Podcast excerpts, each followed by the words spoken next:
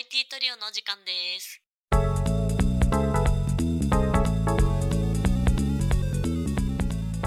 IT トリオの日常は東京や名古屋でエンジニアとして働く3人が集まって雑談ミーティングする番組です。IT 界隈のリアルや共感をメインにお届けしております。えー今回はチャット GPT を使って会社のデブ環境をぶっ壊した話について、えー反省をしたいと思います。よろしくお願いします。反省。何やったの、もう、マジ生き恥なんですけど、いや、その通りなんですよ。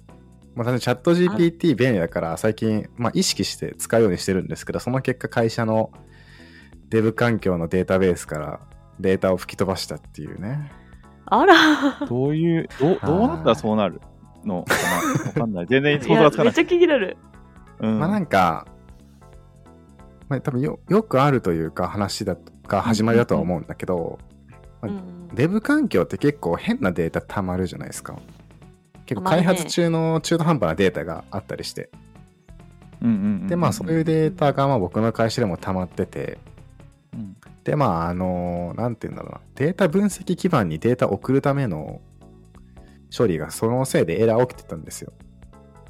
うんうんまあなんかデブ環境のデータベースに意図しない型のデータがあったんでデータ転送できずにエラーみたいな。はいはいはい。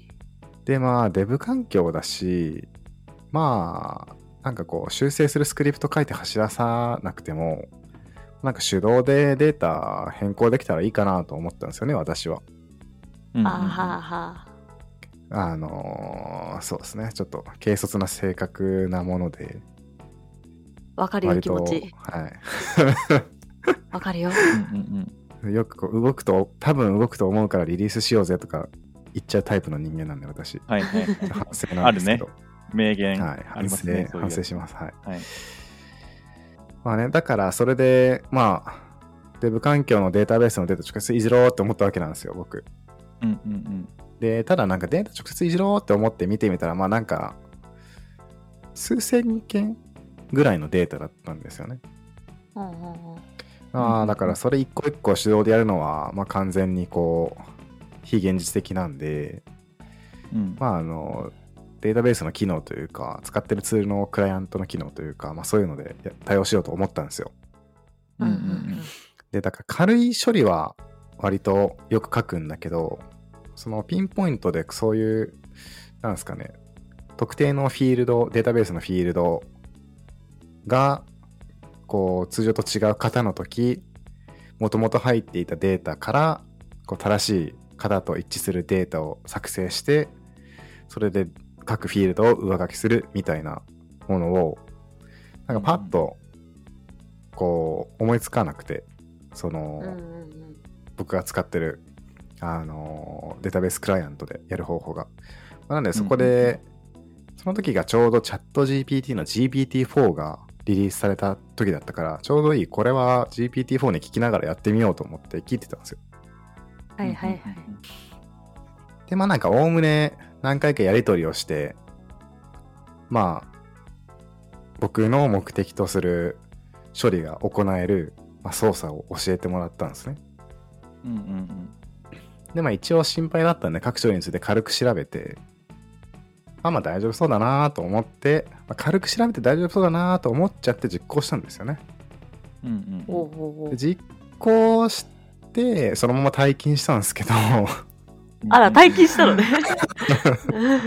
なんかあー1時間後ぐらいに他の社員の人が、ちょっとデブのデータ壊れてんねみたいなことをちょっと Slack で教えてもらって、うん。でちょっと見てみたら僕がちょうどいじったぐらいの時間から壊れてて、ああ、すいません、僕です。おーで、まあ結果、データベースはデブのバックアップを復旧することによって治ったんだけど、うん。まあ、とりあえず壊しちゃったんですね。で、原因としては、僕その特定のフィールドだけアップデートしようと思ったんですけど、うん僕が実行した処理っていうのが特定のこうフィールドだけアップデートするんじゃなくてアップデートしたデータ群でデータベースの、まあ、1テーブル全部上書きするみたいな処理になっちゃってて。うんうんうんだからまあなんか例えるならば10個のう10個テーブルに10件データがあったとしてそのうちの2件だけピンポイントでアップデートしてっていうのをやろうと思ったら、うんうん。こう10件データがあるテーブルを2件だけのデータが残る形にしてしまったっていうそういうことを伝わりますかねこれ。うんうんうんうん。だからまあなんか数万ん？数万数十万ぐらいあるテーブルのデータが僕の処理によって7000件8000件とかそれくらいしかなくなっちゃったっていう。あら、うんうんうんあるはずのデータがないからいろんなところででエラー起きまくり。っていう。確かに。うんうんうん。あその一つのテーブルに対してってことかそう一つのテーブルに対して幸いね。あああああもう一つのテーブルだけです影響あったのは。ただそれが結構まあサービスのメインのデータだったんで、ああ、うんうんうんはい。まあいろんなところで参照されてるから、そうですそうです。なくなって、エラーが出ちゃうってことだよね。そういうことです。えちなみにちなみにさはい。なんか原因としてチャット GPT に、えっ、とその質問した内容が、うん。まあ、重要な部分が欠けていたのかそれともうん。ちゃんと正しく質問できていたけどチャット GPT のかあの返ってくる返答が欠けていたのかでいうとどっちなん？まあどっちでもなくて嘘つかれたっていう。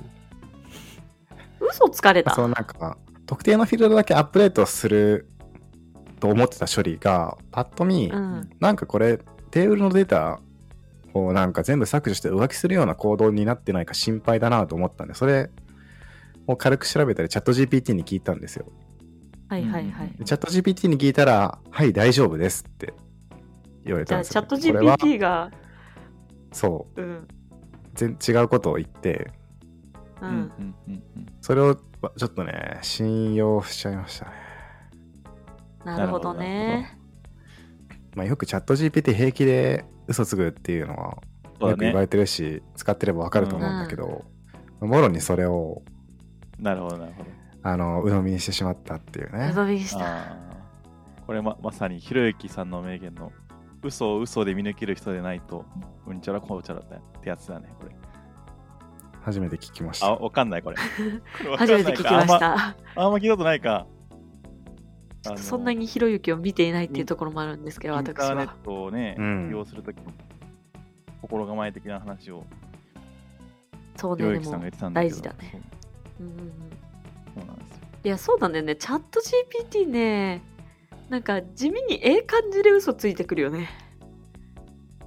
なんかそれっぽいこと言うよねそう本当に、うん、そうなんか私もめ正直言うと最近業務でチャット GPT と一緒に開発してるようなもんくらい結構使っちゃってんだけど、うんうんうん。ねまあよくコード書いてもらうんですよ。特にインプットアウトプットを渡して あの、うんうんうん。タイプスクリプト作ってこのか使ってこの処理書いてみたいな。うん。もう完全なる手抜きなんですけど。うん。でもなんかあの使ってほしくないロジックとかあるじゃんね。例えば配列の破壊的変更はしないでねとかさ、あるね、はいはいはいはい。そうそう。型だとタイプスクリプトだと型アサーションあんまりしないでほしいよとかさ。うん。うんそれをさ後々注意するんですよ。これを使わないで書いてくださいみたいな。うん。うん。使うんすよね。はい使わないで書きましたってで使ってくるんですよええだからちょっと限界はあるんだろうね。まあそうじゃない？あれ結局ねが学習してるデータだからね。か思考があるわけじゃないからね、GPT ってそうまあでもその、なんかでもそこら辺はなんか割とうん。プロンプトエンジニアリングとか最近言われてるけど、うんうんうん。前提として何を置くかで結構白く変わってくるみたいだから、あるね。あそうね。割とそ複こで数回やったら変わってきたりもするし言い方変えて、うん。質問の仕方とか変えてみるとね返ってきたりはするけど。はいはいはい、うん。多分めちゃくちゃまあ複雑な方だったからうんうんうん。気持ちはわかるよって思いながら、なるほどなるほど。はいはい。ちょっとあの、あれですよね、チャット GPT というか AI 系ツールって多分今後絶対使った方がいいと思うし、使わない人より使う人の方が、もうアウトプットの量が全然違うから、使わざるを得ないとは思うんだけど、うん間ちょっとなんか一違いないと思う。旦こう、チャット GPT の理想的な使い方とかをちょっと考えたいなと思って、ああ、あるね。それただ単に、ただ単に考えずに使ってたら、割と事故が僕のように起きると思うんですよね。きっと、本番環境で僕みたいなやりかしを出てくる人、やる人が、きっと将来、近い将来出てくると僕は信じているんだけど、ああ、仲間。確かにそう IT トリオだからちょっと、ただ単に、すげーって思いながら使うんじゃなくて、割とどう使ったらいいかっていうのを、一旦整理して考えたいなとか、ちょっとディスカッションしてみたいなって、ちょっと思ったんですよね。確かになんか使い方はいろいろあるかなとは思うけど、個人的にはまだちょっと、あの、コード聞くのとかはちょっと怖いなと思って聞いてなくて、なんか知らん情報とかの、なんていうのかな、当たりをつけるために聞くみたいなことが多くて、まあ、例えば、うん。なんかここの言語ちょっとよくわかんないんだけど、なんか他の言語との違い教えてとか、あーなんか最初のなんていうのかな、ど初心者の導入みたいなところとかをちょっと聞いたりしてるって感じで、なんかあとパッケージとか調べるときとかかな、なんかこういうことやりたいんだけど、こういうおすすめのパッケージなんか知らないみたいな話とか聞いて、でもちょっと情報だけ集めて、で、うん。情報というか名前だね、名前知りたいから、名前だけ集めて、で、その名前ちょっと一個一個見てって、どれがいいかなとか比較したりとか。うんうんうん。っていう感じで、なんか最初の当たりつけるのに使ったりするかな、自分は。うん、当たりをつける。なるほど。うん。なるほどねなんか。その当たりつけるときにさ、嘘つかれるパターンもあって、それがむずいなと思って。まあ、あまあ、まあなんかチャット GPT じゃななければいいのかもしれないけど、結構その、うん。おすすめの YouTuber とか、そっち系聞くと、それらしい答え返してくれるんだけど、し、チャンネル名返してくれるんだけど、なんか全然存在しないチャンネル名返してくるとか うんあって、なかその、本当に、なんか自分が、なんか学びたいと思った特定領域についての知識がゼロの状態でそれをチャット GPT に聞くと、うん。その最初のつかみの情報さえも自分で正しいかどうか判断できないから、うんなんかちょっとリスクはあるなと思って。あ、まあね。確かにね。うん。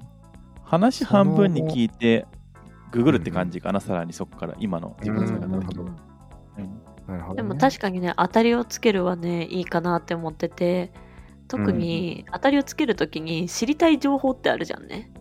例えば、まあ、あのーライブラリー知りたいですって、〇〇ができて、〇〇ができないとか、そういう条件みたいなうん。部分を知りたいときに、そのプラグインの特徴を、ここの条件をリストアップしてくださいみたいに聞くと結構詳しく答えてくれて、確かに確かうに。ん。いいよ。うん。だから私が、えっと、チャット GPT に質問するときは、条件っていうのを下にリストアップすることが多い。条件は〇〇と〇〇と〇〇でこういうところを教えてほしいですって言うと、なんか、多弁じゃん、あいつ。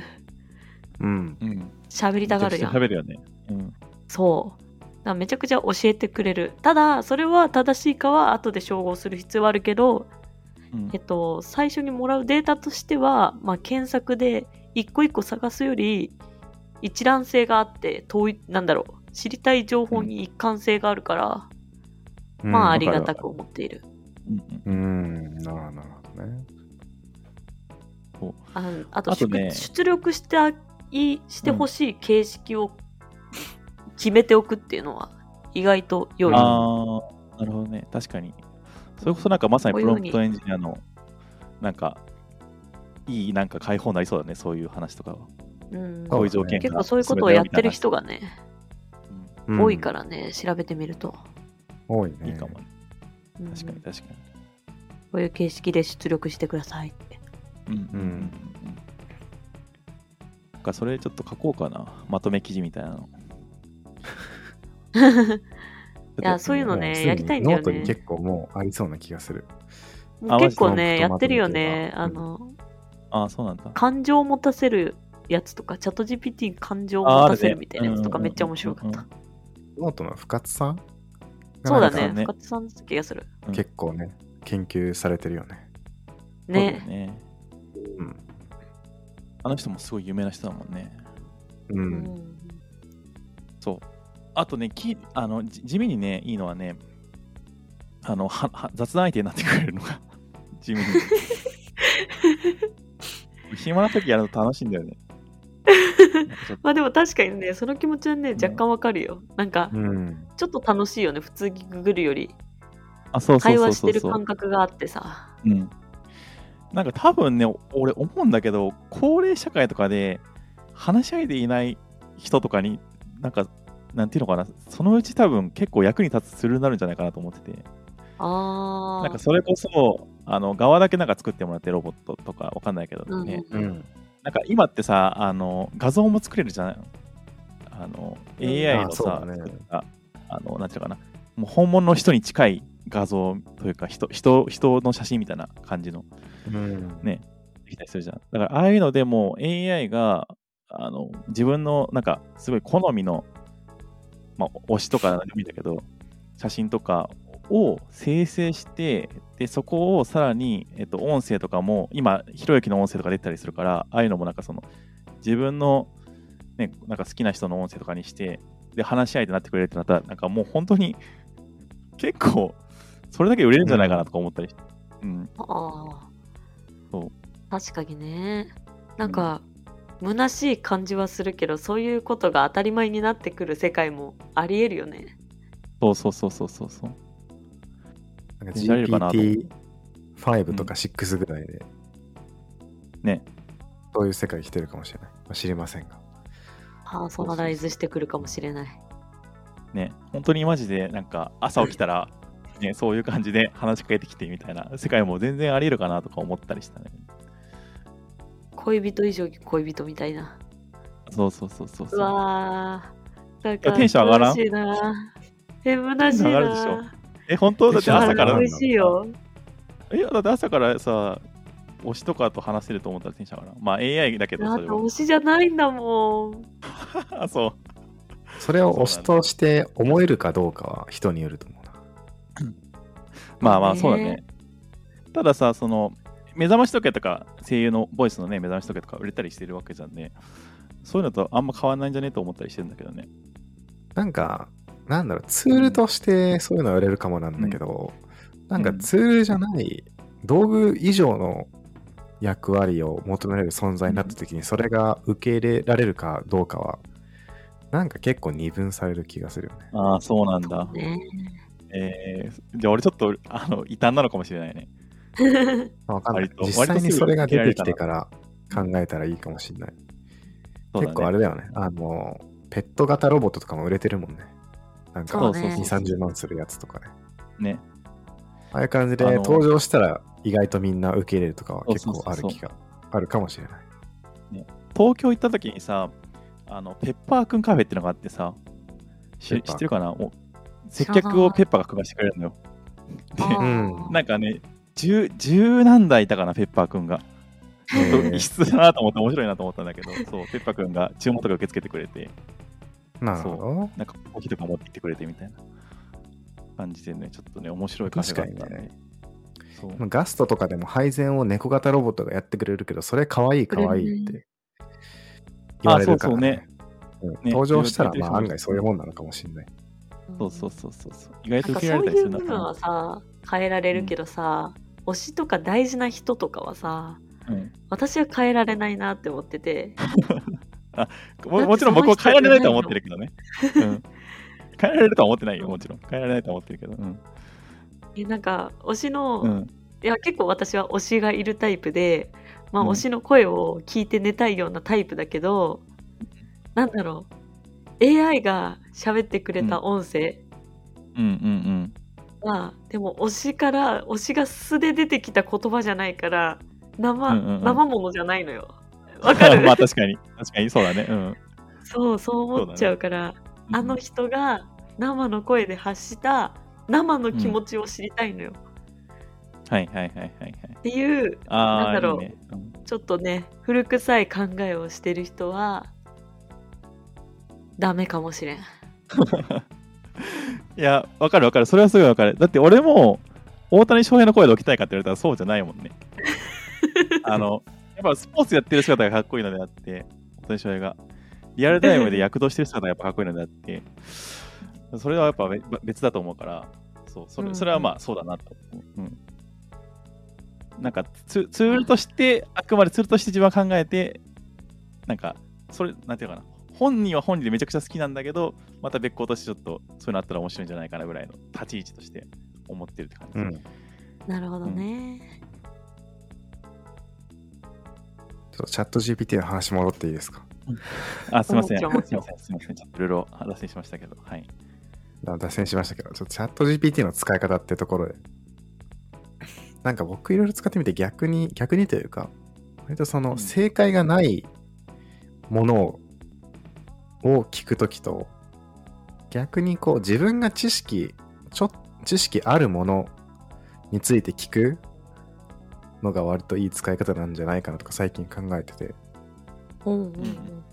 なんか正解がないものを聞くっていうのは割となんか結構プロンプトエンジニアリングしてる人たちの中で結構ツイートとか回ってると思うんだけどなんかディスカッションをするとかブレインストーミングをするためのツールとして結構有用みたいなのは見てて確かにそうだなと思って確かにうんうんうん確かに。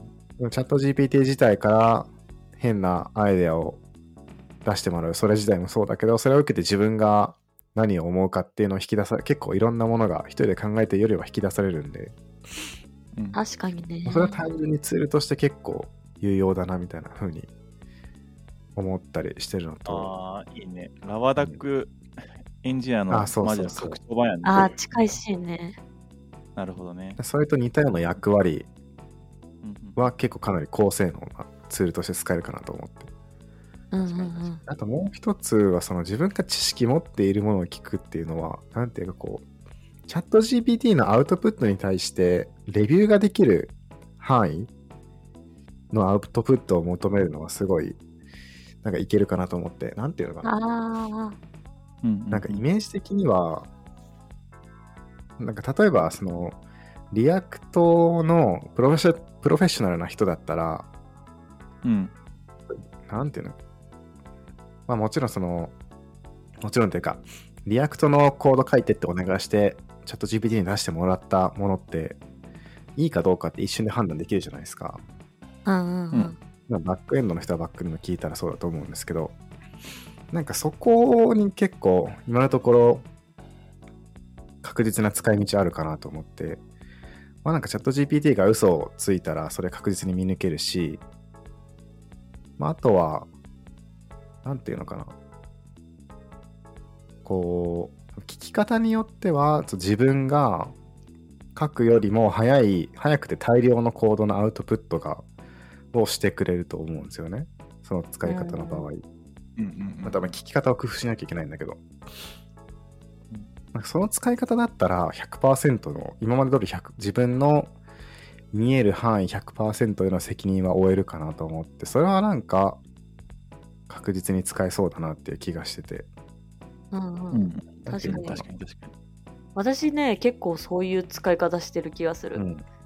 自分でも書こうと思えば書けるけど、一旦チャット GPT に聞いてみて、なんか補助として使える部分は使って、で、チャット GPT は自分ではないから、自分が一番求めてるアンサーは返してくれないから、そこをまあ自分っぽくカスタマイズして使っていくみたいなうん。うんうん。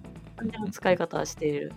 から、うん確かに知見ない部分を聞くよりかは知見ある部分を、まあ改めてちょっと補助ツールとして聞くっていうのは有用だなってなんか使ってみて実感してる。うん。僕も同じだから、割と自分が書ける部分のコードを逆にチャット GPT に書いてもらうとか最近よく。やってたりえー、するんそっかでそっか。すよね。 React のコンポーネント書いたりとか、あの結構分かってても、一から書くのちょっと細かいところは覚えてないから調べながらいつも書くなみたいな例えば、うんReact で言ったら、何かな？なんか、HTML のインプットの値をバリデーションしつつ、綺麗に格納するみたいな、そんなコード。で、まあ全然書けるんだけど、なんとなく、最初書くときに、よっこらせとしなきゃいけないようなものとか、うん。GitHub Actions の設定ファイルを書かなきゃって時に、細々いたあー設定とか、あなんかあそこら、ああいう、なんかああいうのを書けばいいんだなっていうのはいつも大体分かってるんだけど、いつも細かいとこは大体忘れてるから大体調べるみたいな。うんうんうんうんうんなんかそういう系のやつは聞いたらすごい楽だなっていう気がしてるし、まあ、聞いた結果が正しいかどうかはパッと判断できるから安心だなっていう気がしておるという。確かに確かに。そういう AI 系のツールを使うから、こう学びの時間がいらなくなるっていうよりかは、今まで通り学びの時間は必要なんだけど、アウトプットするときの量とスピードが、その AI 系ツールによって段違いになるみたいなのは、割と安心感があるというか、うんうんうん。そんな気がする。うん。なんかさ、やっぱさ、どこまで行っても判断するのは最終的にはやっぱ人間だからさ、うんその判断がやっぱできるかかできないかって知識がないとできないからさ、うんっていう話なんレビュー可能じゃないとダメだよね。なんか、そうそうそうそう。結構ツイッター見ててもあのデータ分析のための SQL コード書いてくれたみたいな。うん、これすごいみたいなツイートを見たんだけどでもそういうのツイートしてる人って大体もともとそういうデータ分析の SQL 書いたことがあってそれがすごいかどうかを判断できる人であって、そうだね。うんうん。うん。なんかそれと同じような質問をしてアウトプット返ってきたとしてもそれを使ってる人がこう田舎のなんか小さい企業のなんかいきなり IT 担当になっちゃった人がうんそのアウトプットを使うのともともと知識持ってる人がそのアウトプットを使うのじゃ結構その後の展開が全然違うなと思って。うんうんうん。わかるわかる。確かに確かにうんだからなんか楽、楽できることに間違いはないんだけど、アウトプットが楽なだけであって、インプットは楽しようとしちゃいけないなっていうのを、デブ環境を壊して痛感した。あくまで補助ツールですチャットそうで GPT が、すね。今のところは。そうだね。まあ、これが発展してったら、人間がか判断するよりも、あの AI ツールに判断させた方が正しいじゃんっていう未来が、まあ、来るのかもしれないけども、うん。けども、どうなんだろうね。だって誰も正解かどうか判定できなくなるわけでしょ、それ、判断。あと新しいものは埋めないよ、あいつらには。まだ、ね。まだそう私たちのデータを食ってるだけだから。そうだね。なんかインターネットのすべてを知っ インターネットに広がっている記事をすべて知っているやつうんうん。みたいな立ち位置で、そうだなんか新しいライブラリの使い方とかを聞いてもね、もうそれはあんまり答えれないんだよね。うんうんうん想像は人間がしなきゃいけない気がする、そうだね。やっぱ未来語れる人がいいんすかね。今後はやっぱり。未来語ってこう。かっけえ、ね。うちらが世界の未来を作ってこう。よし。おー、熱い。いいね。希望に満ち溢れて、熱いねうん、輝かしい未来に向かって頑張ろうぜってことで、今回の回は 終わりにしますわ。ありがとうございます。謎ありがとうございます